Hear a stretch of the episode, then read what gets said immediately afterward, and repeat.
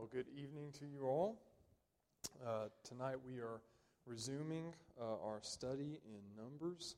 Uh, we have made our way to chapter 5, uh, and this evening we'll be covering uh, the first 10 verses of chapter 5.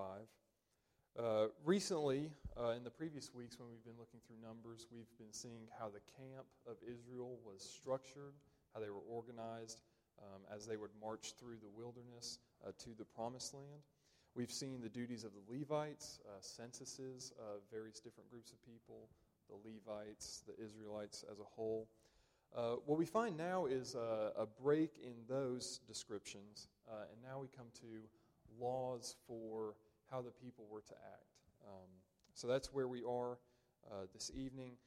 And uh, just to put this before you, um, I will be reading verses 1 through 10, but I will mostly be talking uh, just about the first four verses. So let's go ahead and read uh, Numbers 5 1 through 10. The Lord spoke to Moses, saying, Command the people of Israel that they put out of the camp everyone who is leprous or has a discharge, and everyone who is unclean through contact with the dead. You shall put out both male and female, putting them outside the camp, that they may not defile their camp in the midst of which I dwell. And the people of Israel did so and put them outside the camp, as the Lord said to Moses, so the people of Israel did. And the Lord spoke to Moses, saying, Speak to the people of Israel. When a man or woman commits any of the sins that people commit by breaking faith with the Lord, and that person realizes his guilt, he shall confess his sin that he has committed, and he shall make full restitution for his wrong, adding a fifth to it and giving it to him to whom he did the wrong.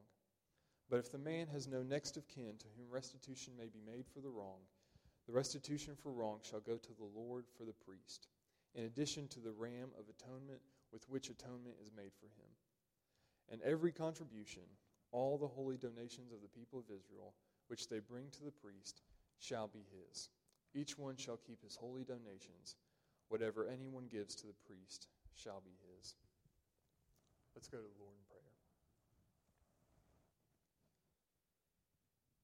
Lord, we are thankful for your word, um, that you are not a God who is distant. Uh, you are not a God who hides yourself uh, from us, but you have revealed yourself through your written word.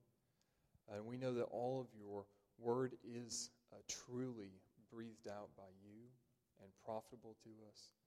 Uh, so help us come to this text tonight and to see uh, your love for us, to see your holiness to see um, the more of the God that you are, um, that we might be moved to worship you more.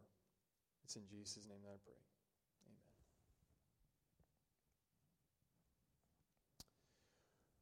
Well, unfortunately, uh, there is a temptation nowadays uh, for many uh, non Christians and also many Christians to uh, undervalue the Old Testament.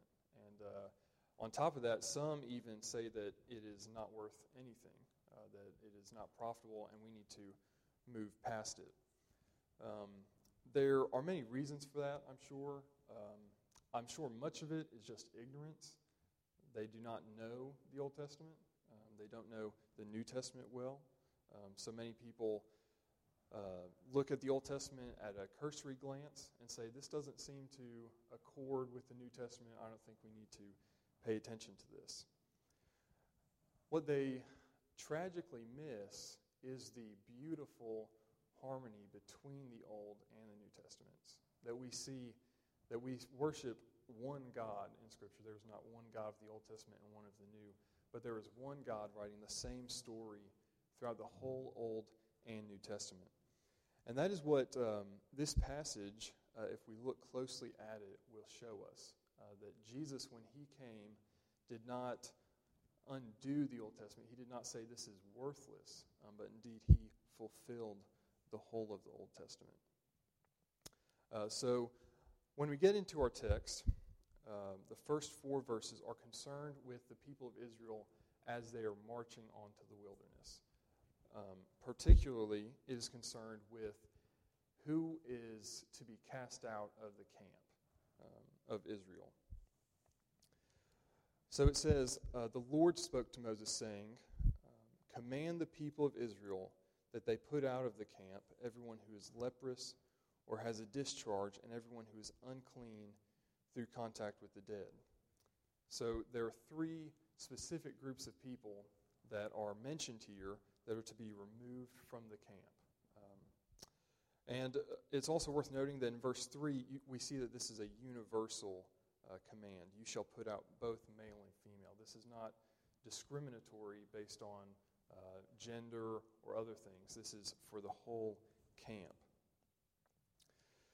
So, what we'll look at um, are first, what did these commands look like in the Old Testament? What did they mean? Uh, what did they uh, cause? And then we will look at the New Testament and see how does the New Testament view these laws. So first, the first group of people that's discussed is the leprous person. Uh, the term leprous is somewhat misleading, perhaps. There is much debate over what particular disease leprosy in Scripture refers to. There's a modern disease, Hansen's disease, that is often described as leprosy. And it, there's a lot of debate about what particularly this disease uh, looked like in the Old Testament. I think um, it's best to just read the Old Testament and see what it describes the disease as so that we can understand what it is. Uh, we see that in Numbers 12, uh, verses 10 through 12, there's an account where Miriam and Aaron, Moses' siblings, are jealous of him. They object to God's special relationship with him, his special revelation to him. So they rebel and they are jealous um, of him. So God descends, he pronounces judgment, and then he, uh, the cloud is removed from the tent, uh, showing that God is leaving. And we read, uh, picking up in verse 10 of chapter 12 When the cloud removed from over the tent, behold, Miriam was leprous like snow. And Aaron turned toward Miriam, and behold, she was leprous. And Aaron said to Moses, O my Lord, do not punish us because we have done foolishly and have sinned. Let her not be as one dead whose flesh is half eaten away when he comes out of his mother's womb. So, in this passage, we see that there's um, a whiteness to the skin that appears with leprosy. And the way Aaron describes it is that she is going to be as one dead, uh, as one whose flesh is half eaten away. So, leprosy was a very serious disease, um, it was very um, prominent. And in Leviticus chapter 13, that is where we find most of the commands for leprosy, uh, most of the actually diagnoses uh, for telling whether a disease is leprous or not.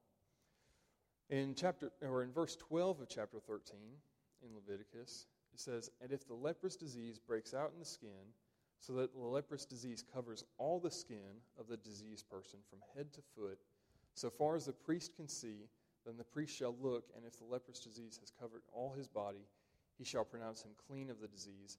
It has all turned white, and he is clean. So, in most cases, leprosy uh, in Scripture would not just stay in place, it would spread. In this uh, instance, it is spreading th- over the whole body, from head to foot. The skin is white, it is diseased. And then we see how the leprous person was supposed to act in, uh, chap- in chapter 13 again of Leviticus, verses 45 through 46.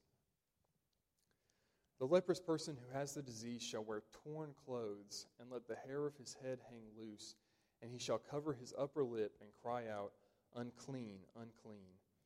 He shall remain unclean as long as he has the disease. He is unclean. He shall live alone. His dwelling shall be outside the camp. So, if one was leprous, they had to dress in a tragic way, a, sh- a way that showed mourning, a way that showed uh, distress and despair. They were to wear tattered clothes. They were to walk around. They were to walk around proclaiming unclean, unclean, so that people would be removed from them, so that people would stay away from them. So this was a kind of uncleanness um, that not to be spread in the camp. People were to stay away from these people uh, because the uncleanness, maybe the disease would spread to them, uh, but there's not actually much in Scripture that tells us of leprosy spreading. It's more the uncleanness associated with the disease that spreads. The second um, category of people that's described are people with a discharge. This is most clearly uh, laid out in Leviticus chapter 15. Discharges would have been um, discharges of bodily fluids from primarily the sexual organs. Um, they would have been primarily unnatural. Um, there's a case in uh, the latter part of Leviticus chapter 15 that describes a woman who has a, gis- a discharge not at the time of the month when it would be natural. Uh, it is prolonged, it extends past the natural time. And there is uncleanness associated with that. Um, it's not necessarily sinfulness, um, because even men, even um, husbands and wives coming together, there would be an uncleanness that resulted from that that would last until the evening. So, but that's not sinful. So it's not necessarily that the uncleanness is sinful, um, a direct result of sinful actions on the people, but there is this concept of unfittedness for community. Um, there is something that is barring them. Uh, some commentators have noted uh, and suggested that the reason why these three, uh, particularly, are called out the leprosy, the discharge, and the contact with the dead is because they're all related to death. Um, leprosy would have been this horrible disease, as if you were, as Aaron said, one dead, if you had it. Um, a discharge would have been a loss of blood, a loss of the life fluid associated with death. And then, of course, contact with the dead would have been just that contact with the dead. Um, it would have been so closely related to the effects of the fall that it was not fit for community with Israel. Some have uh, suggested that maybe it's because of the contagion uh, aspect of it, uh, especially in COVID times. We should understand uh, social distancing, that uh, far removed um, aspect from other people so that the disease would not spread. But on the whole, that is not an emphasis in Scripture uh, for why these are called out. Instead, um, these are categories uh, that God deems unclean, uh, and particularly because they are unclean in the camp. Um, they will defile the tabernacle. So, the last uh, category here is the one who is unclean through contact with the dead. We see the most uh, specific instruction for this in Numbers chapter 19, verses 11 through 22. If somebody had contact with a dead person, they were unclean for a long period of time. Um, so even the priest was required, he could not um, be in contact with a dead person at all. Um, that was one of the provisions. He was to be so holy and so separate from death that he couldn't at all. But for the people of Israel, they could, if a family member died and they had contact, if they touched the dead person, they would have to be unclean for um, a considerable amount of time. And if they did not cleanse themselves, if they did not uh, get themselves cleansed, then they would defile the tabernacle, and there was the um, threat of death in that case. So it was a very serious uh, situation when somebody had contact with the dead and they were not cleansed of it because they were bringing death that was not being cleansed into the camp. So, what this passage says is for all of these things, for all of these cases, the people of Israel, as they're preparing to march to uh, the promised land, they are to remove these people so the uncleanness may be outside of the camp. And the reason for it, again, uh, we see in verse 3 You shall put out both male and female, putting them outside the camp, that they may not defile their camp in the midst of which I dwell. If they stayed in the camp, they would defile the tabernacle, they would defile the presence of the Lord, and it would cause the Lord to remove, uh, to leave the Israelites because their uncleanness uh, would contaminate the camp. So we see an act of mercy. Uh, in Leviticus 15:31, we read, "Thus you shall keep the people of Israel separate from their uncleanness, lest they die in their uncleanness by defiling my tabernacle that is in their midst." God is in this uh, law providing mercifully for the people of Israel. If these people stayed inside the camp, they would die because of their uncleanness. So he tells them to remove the people so that the people may not be made unclean and so that the unclean may not die. So that's what this law looks like.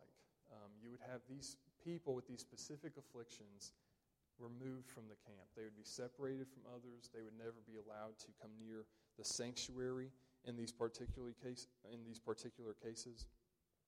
They would be permanently removed as long as their uncleanness was on them. It was a very, a very sad state to be in. Uh, you had to be a social outcast. You had to, um, many relationships, I'm sure, as this uncleanness came upon people, uh, were broken because they could not relate to one another, they could not gather with one another. So we see um, in the New Testament, we see Jesus interact with this law. Um, it, this is not a law that is merely mentioned here and forgotten about in the New Testament. Instead, in uh, Luke chapter 5, we read an account of Jesus interacting with a leper. Uh, in verses 12 through 13, speaking of Jesus, while he was in one of the cities, there came a man full of leprosy. And when he saw Jesus, he fell on his face and begged him, Lord, if you will, you can make me clean. And Jesus stretched out his hand and touched him, saying, I will be clean. And immediately the leprosy left him. So, this uncleanness that the Israelites would have been separate from, that the leper would have been dwelling outside of most of the uh, people of Israel, he would have dwelt alone. Jesus goes to him and the leper begs him, Heal me, heal me. And how does Jesus heal him? There are cases where Jesus tells lepers to simply walk to the priest and be cleansed. But in this particular case, he touches the leper. What other people never would have done, what other people would have fled like the plague, uh, Jesus goes and he touches them. And this touch does not make Jesus unclean, but it cleanses the leper. So we see a great example of Jesus' purity, um, his power in this instance. He is undefilable, uh, he cannot be made unclean. And he extends such grace and mercy to this outcast that he cleanses him of his leprosy. In Luke 8, a very popular passage, we read of Jesus walking, and uh, Jairus, uh, comes to him and says, My daughter is dying. Will you heal her? Jesus says, Yes. So he is walking on his way. The crowds are crowding him. And Jesus feels um, a woman touch him. So we read, picking up in verse 43 of chapter 8. And there was a woman who had had a discharge of blood for 12 years. And though she had spent all her living on physicians, she could not be healed by anyone. She came up behind him, that is Jesus, and touched the fringe of his garment, and immediately her discharge of blood ceased.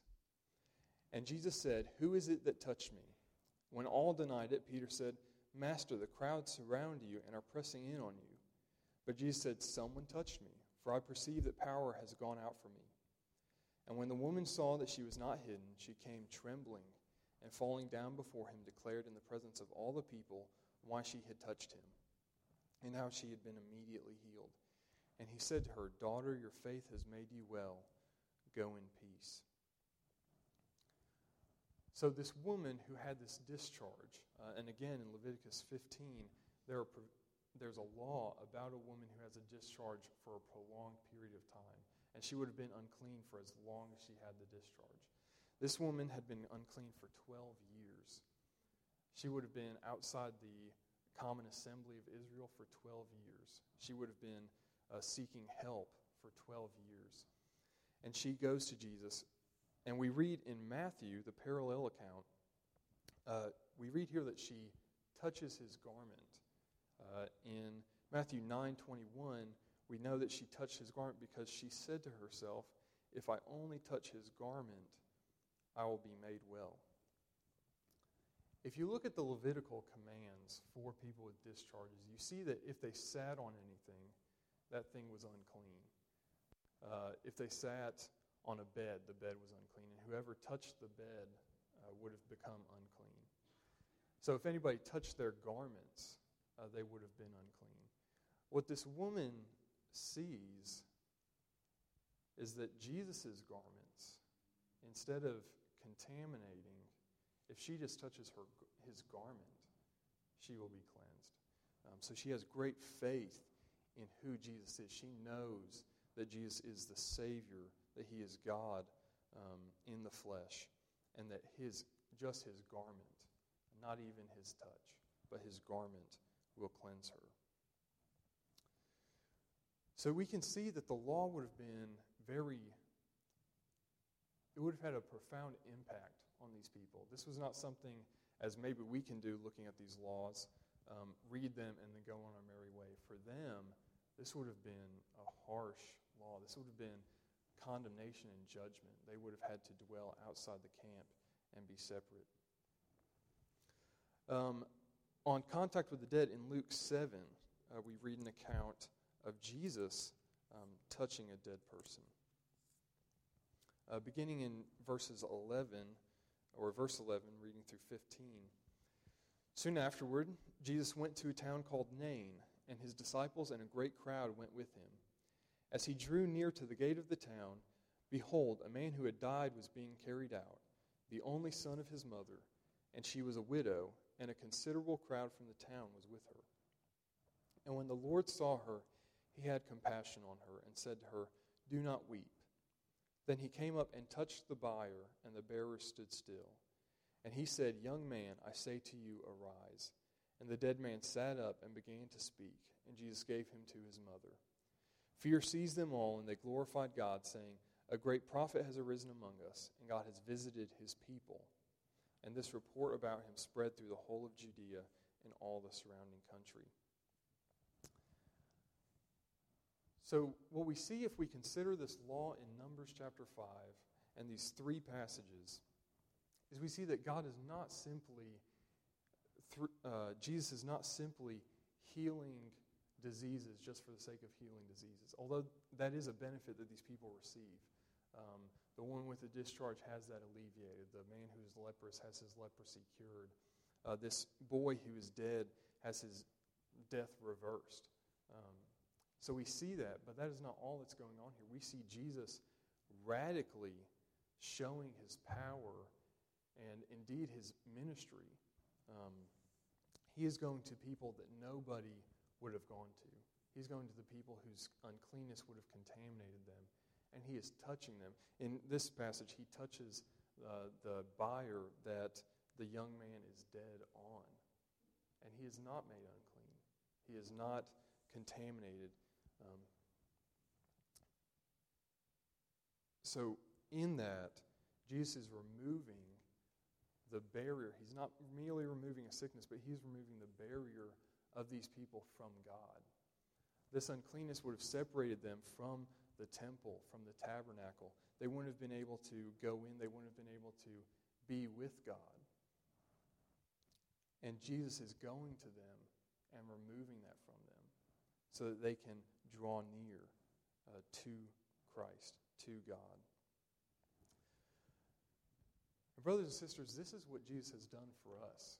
Um, I think it's easy in America, especially if you've grown up in the church, to get this way of thinking that we are not um, worthy of judgment. We are not worthy um, of punishment. We are not all that bad people. But if we look at this, these people would have seen this law and they would have been instantly condemned. They would have seen, I am leprous. I have to dwell outside the camp. I have a discharge. I have to dwell outside the camp. Um, I have touched a dead person. I have to dwell outside the camp. For us, before we were saved, this is how we saw the law. It was instant condemnation for us. Because we are not just physically unclean because of diseases, but our hearts are unclean. Um, indeed, our heart is what defiles us, as Jesus said, is what comes out of the heart that defiles us. So when we see the law, uh, we see our condemnation. Uh, we see the judgment that is uh, pronounced on us. But in the same way, as Jesus went to these people and cleansed them, if you believe in him, that is what he does for us.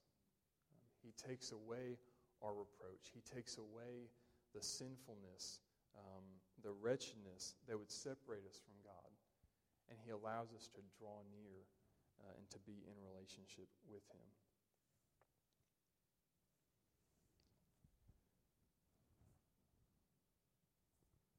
Last thing. Um, in Revelation uh, chapter 21, uh, verses 22 through 27, we see John is beholding the heavenly city of the New Jerusalem. And what he says is, And I saw no temple in the city, for its temple is the Lord God, the Almighty, and the Lamb.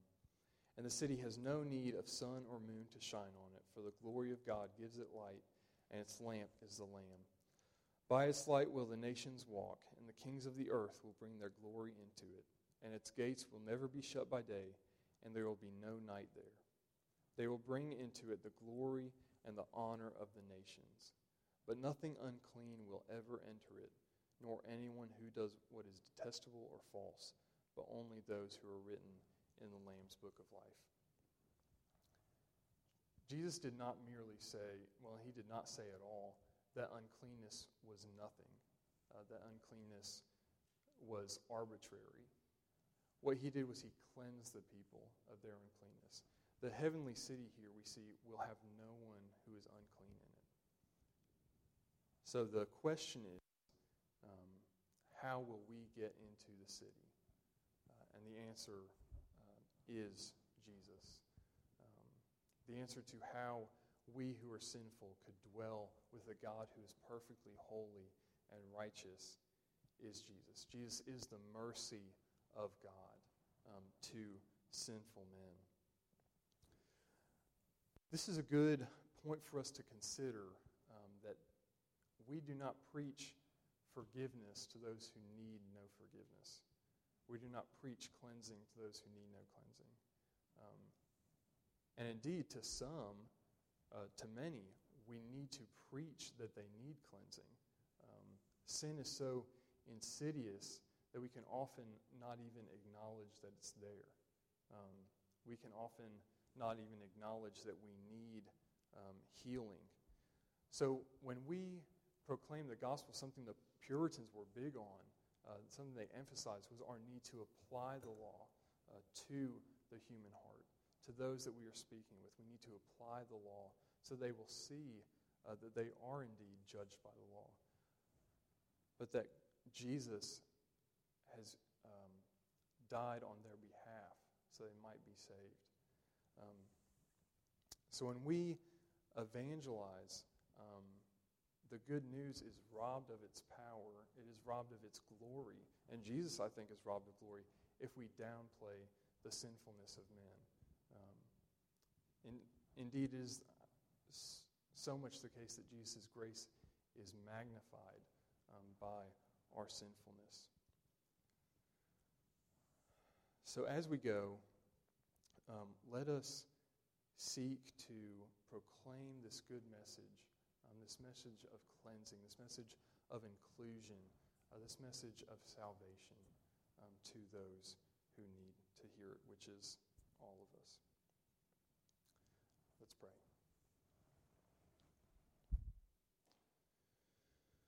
Well, Father, we are so thankful um, that we,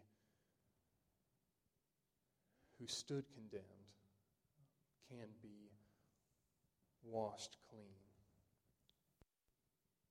that we who have forsaken your law, we who have transgressed your commandments, can be forgiven and can walk in newness of life if we believe in you. Please give us more and more um, confidence in your love for us.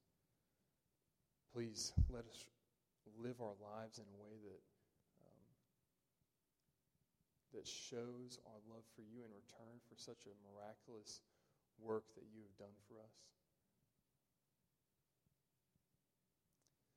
Let us love you with our heart, soul, and mind, that we may make much of you, and help us as we proclaim the gospel to others to proclaim uh, the same message that we have heard and believed. It's in Jesus' name that I pray.